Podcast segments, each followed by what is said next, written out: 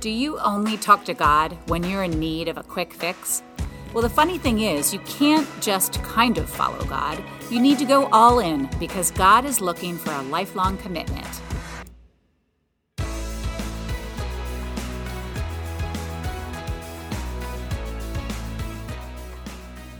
Hey folks, it's Karen G from the Tower Hill Communications team. Thanks for listening into our weekly podcast. We hope this message gives you inspiration and clarity. So feel free to share this with someone that you know so that they'll feel inspired too. Now, join us for chapter 15 in our sermon series called The Story. This week, we hear about one of God's messengers, the prophet Elijah. So let's kick it off to Pastor Jason Tucker right now. Why is it that people of faith forget about what God has done? Why is it that people of faith forget God's past faithfulness? Well, I think it's to do, like we talked about in the prayer time, it's to do with the stuff of life. It's to do with all the pressures and anxieties and fears and the simple the pace of life. That sometimes we forget. Well, there's a lot of forgetting going on in the nation of Israel. So now we're at the point where the next king who takes over for Jeroboam in the north comes to power. And spoiler alert, it does not go well. In the 38th year of Asa, king of Judah, Ahab, son of Omri, became king of Israel. And he reigned in Samaria over Israel 22 years. Ahab, son of Omri, did more evil in the eyes of the Lord than any of those before him. If you've been following the story with us, you know that's saying something. He not only considered it trivial to commit the sins of Jeroboam, son of Nebat, but he also married Jezebel, daughter of Ethbaal, king of the Sidonians. Not only is that a wonderful band name, but Ethbaal, king of Sidonians. Ethbaal is a name that has meaning that literally means with Baal. Baal was a pagan god that was worshiped during that time in antiquity. So the name was I married somebody whose dad is with the wrong god. And this, of course, doesn't go well. And, uh, and he began to serve Baal and worship him. He set up an altar for Baal in the temple of Baal that he built in Samaria. Ahab also made an Asherah pole and did more to arouse the anger of the Lord, the God of Israel, than did all the kings of Israel before him. Yikes.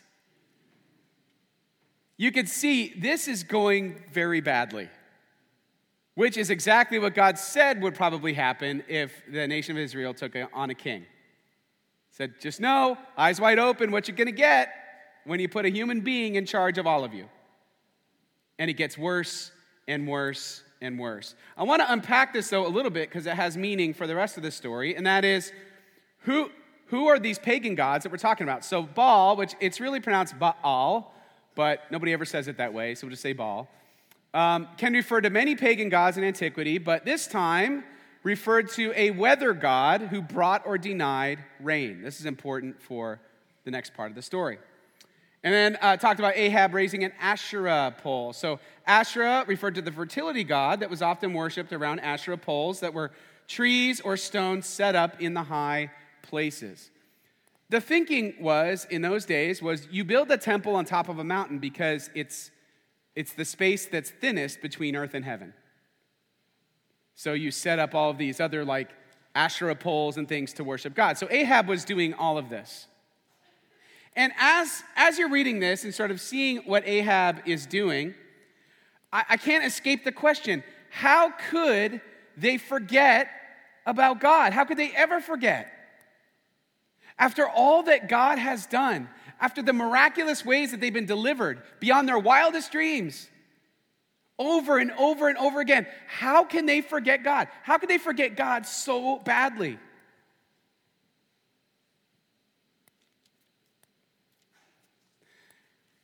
And then sometimes I just ask my, that question about myself. How could I ever forget God? When I was in my mid 20s, I remember uh, I had decided I, I wasn't going to get married because I just didn't think God was going to grant that to me. I really wanted um, to be married and to have a family. It's so funny looking back that in my mid 20s, I'm already giving up. Like, dude, you have no idea. That was a few years ago. And uh, I remember thinking, I was kind of consigning myself to the fact that, or resigning myself to the fact that it wasn't going to happen for me. And then God, through kind of like this crazy, miraculous series of events, gets me to meet Karen on a mission trip that I was going to back out of two days before. I almost didn't go. And then, like, all these things aligned. Like, we both met at the same time at the camp. We were assigned to ride in the same car the first day of camp. Like, all these things that there's no way anybody could have planned, or no way that it could all stack up to coincidence. And it's like, it was one of the biggest answers of a dream, answers of God's blessing in my life that, I've, that I ever had. It was a huge, huge, miraculous intervention by God. However, that was like half a lifetime ago. Why is it now that when I'm up against it, when I'm facing something that I don't know how to handle, that I'm real quick to forget that God's gotten me through much harder, much worse before? Why is it that I'm so quick to look at other answers? instead of simply trusting that God's got this? Well, I suspect it has something to do with just, again, we're all trying to figure life out and it's coming at us 100 miles an hour and we're trying to make a million decisions all the time and well sometimes we forget that there are supernatural answers to our natural problems. How could I ever forget, forget God? I think it's when I'm looking for a quick fix. Listen, God's not known as the quick fix God. If you came in here this morning looking for a quick fix, I'm sorry to disappoint you. That's not usually how God rolls. God's a God of process. And this one time, I remember I had a flat and I bust out the old emergency kit with the can of trusty Fix a Flat. Now, let the record show I am not the handiest of people, and my beloved miracle wife Karen will attest to that. So, I'm, however, I know how to read the instructions and operate the Fix a Flat. So I had a flat tire. I get out the Fix a Flat. I go and I use it. And of course, the dumb thing doesn't work. It's like I would have had better luck getting a dog to breathe into the nozzle of the tire than for this to actually work. And I was so mad because I'm like, this is, you had one job. This is, you're supposed to, anyway. It doesn't work. And, and, but I was thinking, even if it had worked, that wouldn't have been the permanent solution. That's only to get me to the gas station. At some point, I got to replace the tire. And I think sometimes in our lives, we're tempted to think that the quick fix is the solution because we hate waiting, we're super impatient, fear grows with time, anxiety grows over time. The longer we go without a solution, the more anxious we become, the more we're looking to, I just got to resolve this, got to get through it. And, and sometimes we reach for things that aren't God because we don't know what to do. And it's about as successful as a dog breathing into the nozzle of your tire. it never really gets you the healing and wholeness and flourishing that God wants. Maybe it might get you to the gas station, but it's not the final solution.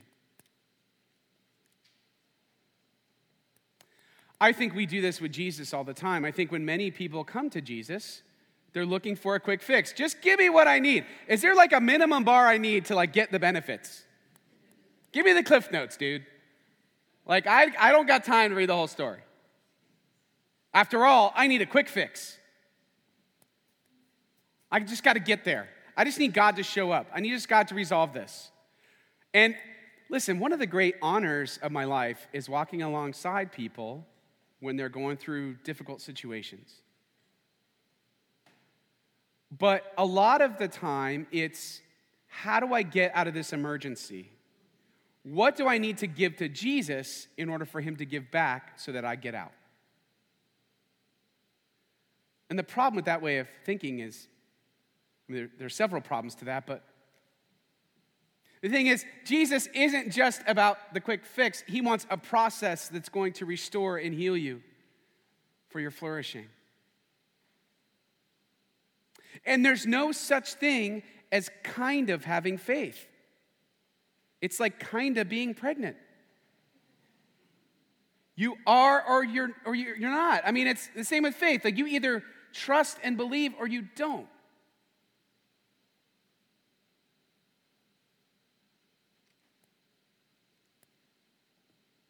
I think what it is, it's like people are like, just give me, give me the cliff notes, but don't make me uncomfortable by making me think I got to give something more than I'm willing to give at this time.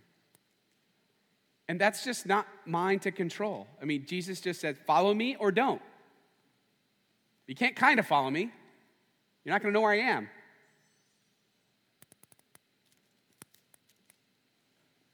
And here's what's at stake if we're not careful, we're going to miss what God really has, what He wants to work through the situation to make us whole. Now, for King Ahab during this time, maybe he was looking for quick fixes, and maybe he was encouraging the nation of Israel. Like, they forgot about God clearly. And we're like, well, we're just going to chase after these other gods because, hey, if, if you need rain, you know to go to that God. And if you need you got fertility issues, you go to this God, right? I mean, this is like we got the quick fix here.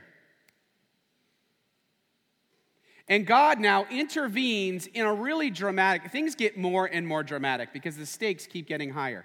We've seen prophets all along this journey. Prophets have always been like the course corrector of the king, God's messengers to his lost people. However, now we see in prophets, they start to display the power of God. And there's some miracles that start happening through these prophets, which is new. And I think it's because things have unraveled and derailed so quickly and so badly, God needed to shake them up to remind them of who has the power and who doesn't. And this is exactly where we are in this part of the story. So we see Elijah comes on to the scene. And Elijah, so just like Jezebel's dad had his name meant to you know, be with this other God, be with Baal, so Elijah had meaning in his name. It was a great polar opposite, which means my God is Yahweh. My God's the one true God. And we started seeing all these displays of power. And I love it. So think now about Baal. He's the weather god who is all about bringing the rain. And what do we have here? Elijah says, uh, Tell Ahab it's not going to rain for three and a half years. I'm going to show you. You pray all you want to that weather god. I'm not going to do anything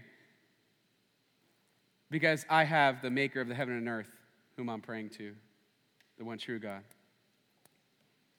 Then there, were some miraculous things that happened. So uh, he was able to miraculously provide food uh, for Elijah and this miraculous provision to a widow and her son. And then other amazing things happens. Uh, the widow's son dies, and it was the power of God through Elijah that resurrected the widow. So we had a resurrection in here through one of God's prophets we had this great showdown between the prophets of Baal and, uh, and uh, Elijah. So 450 prophets of Baal. It was a big test. They said, okay, we're going to go on the top of the mountain and we're each going to set up an altar. And whichever God's real is going to set the sacrifice on fire, right? It's this great showdown. And so uh, the 450 prophets of Baal are calling out to Baal, and like Elijah's talking smack the whole time. He really is he said, Oh, perhaps he can't hear you. Pray a little louder. It's, it's great. It's a wonderful moment in Scripture. And then when it's Elijah's turn, they're like, Well, it's been dry for three and a half years, so let's make sure that it's not an accidental fire. And they douse, douse the wood with water a couple of times. And they're like, Yeah, haha, see what happens now. And Elijah calls upon God, the thing sets on fire. It's this huge, wonderful, miraculous moment to show that the power of God is greater than the power of these fake gods, the power of this world. He even meets with God on top of Mount Sinai. This is the moment where Elijah seeks God and meets him in the gentle whisper. So it's this really amazing thing now. We see Elijah as a prophet now displaying the power of God. Why? To show all the non believers what real power is and where it comes from. Because that kind of power is all they understood. That was all that would get their attention.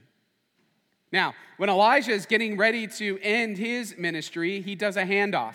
And this handoff's important, and we'll see why in a little bit. But this handoff happens to the prophet Elisha. Again, no way to get those confused. Elijah, Elisha.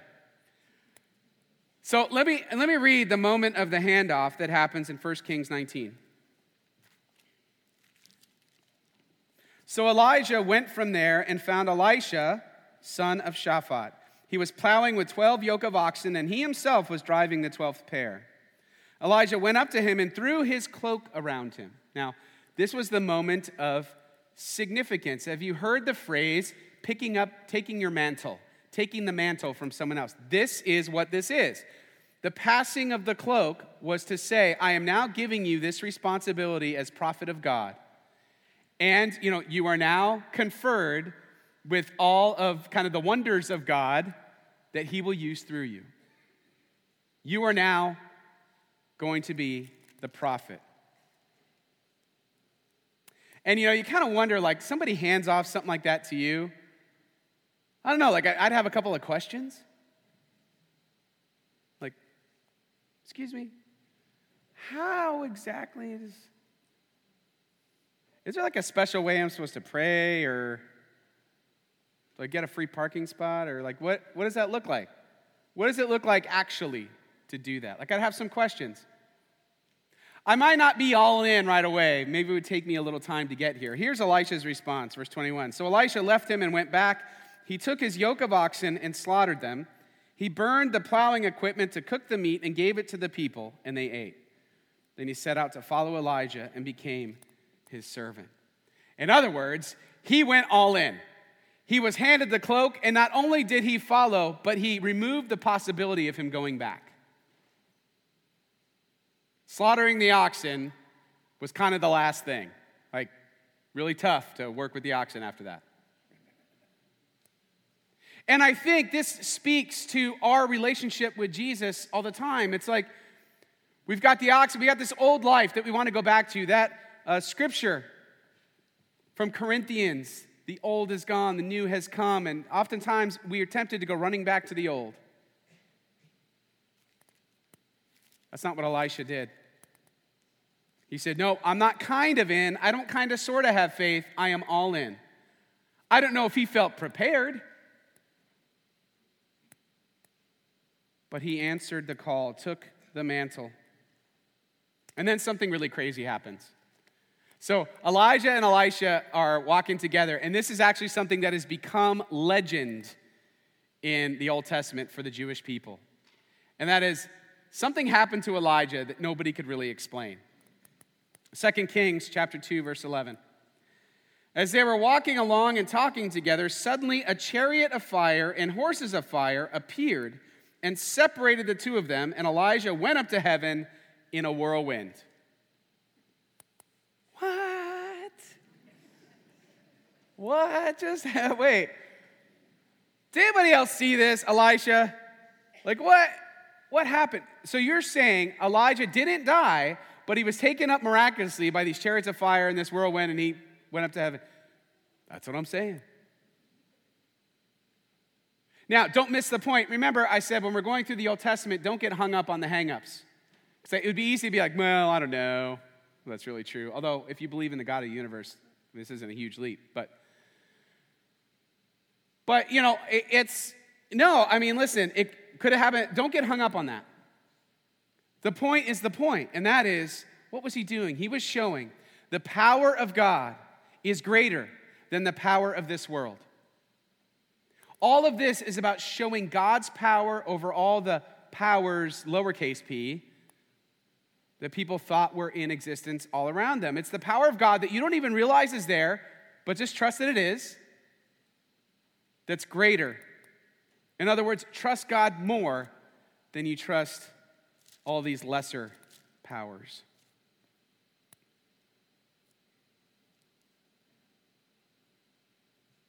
Elisha also had special meaning, you know, interesting, his name also meant, uh, had some meaning called, My God is salvation. He also showed miraculous displays of power in a very similar way to Elijah. There's a healing of the water at Jericho, uh, where the, the well water had gone bad, and he prayed for healing, and it was restored, and miraculous food provision, resurrection of someone's son. And you see, wait a minute, I'm noticing a pattern here. Why? Because God's literally dropping Easter eggs on getting us ready for Jesus. It's the preview of things to come. This is how we recognize Jesus and who he is and what it means, is because we've seen it all along. It, it awakens something in, in us so that when we hear about Jesus, we can feel the truth behind it. This is the same God at work. This is why it matters that we care about the Old Testament. This is one of the reasons, because it's meant to set us up to understand the main event. So, Elijah and Elisha both have significance in their names. They show God's power over creation, God bringing life and resurrection of a son. Where are we going to see that again? And remember, the whole point is to bring people back. Just like the Shema, that Deuteronomy passage we looked at weeks ago. Hear, O God, hear, O Israel, the Lord our God, the Lord is one. Love the Lord your God with all your heart, with all your soul, with all your strength. As kind of a climactic moment in Elisha's life, He's about to be attacked by a foreign king. The king of Aram tries to destroy Elisha. Aram, if you look at that map, it's that northern part, kingdom of Aram, Damascus, to attack Israel.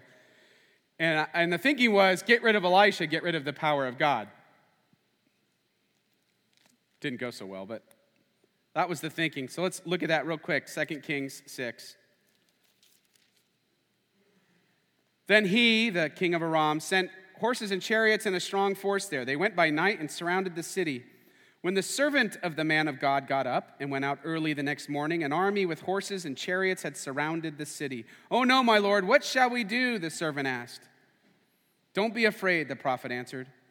Those who are with us are more than those who are with them. And Elisha prayed, Open his eyes, Lord, so that he may see. Then the Lord opened the servant's eyes, and he looked and saw the hills full of horses and chariots of fire all around Elisha. And this is where it comes to meet us in our everyday life that the power of God, which is always there and we can't see, outnumbers the powers of darkness that we face. Here we go again with the chariots of fire. What was that all about? The power of God is greater than the power of this world. You may not see it, but don't be, don't be fooled. Don't be tempted to go for the quick fix because you can't see how God's going to work it out. God will. God's armies are ready, they're waiting, and nothing is a match for them. Not even your biggest problem, not even your deepest fear. None of it's a match for what God can do. Because the truth is, there's no quick fix for the needs of life, only the lifelong process of being fixed by Jesus, right?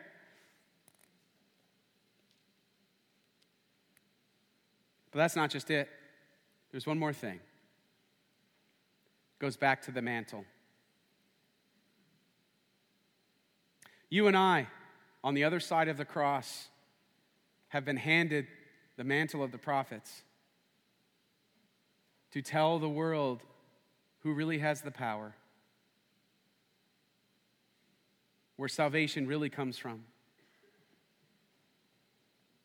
What matters most and where our allegiance lies. Second Corinthians puts it this way. It's actually just three verses after the old has gone, the new has come verse. We are therefore Christ's ambassadors, as though God were making his appeal through us. We implore you on Christ's behalf, be reconciled to God. In other words, don't forget. If you've forgotten, come running back. Pick up the mantle that He's handed you to know not only what He's done for you, that He's going to show up again today and tomorrow and the next day, but to let everybody else in your life know the same thing. I'll end with this. When that movie Chariots of Fire came out, I remember I went to go see it with my stepdad, and I, we were expecting like Gladiator. And it was about running in the 1924 Paris Olympics. Like, as a kid, that was the most exciting movie ever. That being said, it was the perfectly named movie, and it perfectly applies to us in this way. We are God's messengers. God's chariots of fire are lined up on the hill on our behalf. Our job is to show and to trust with our lives that the power of God is the greater, is greater than the power of this world. And this is what Eric Liddell did in the 1924 Games. He was a Scottish born son of missionaries. And he took a stand that he wouldn't run on Sunday because he didn't think it would honor the Lord. He didn't want to break the Sabbath. And that story became legendary. Later, he became a missionary to China. He did amazing things, trusting that God's power, God's chariots of fire were there every step of the way, through every hurdle, through every challenge. And he so honored God with his life. And this is what God calls all of us to do. We are the prophets we've been waiting to hear. The power of God lives in us when we put our faith in Jesus Christ. This is a chapter in your story. Amen. As we invite the band to come back up and sing us out, let me offer this word of prayer. God, we thank you so much for who you are and what you have done and continue to do. Help us to trust you with the weight of our lives, knowing that you will show up, knowing that even though we might not get a quick fix, we are going to get a, a slow but faithful healing that will make us healthier than we ever could have been on our own. May you show up in our lives and may we recognize it when it happens. Lord, bless us as we go into our lives this week in Jesus' name. Amen.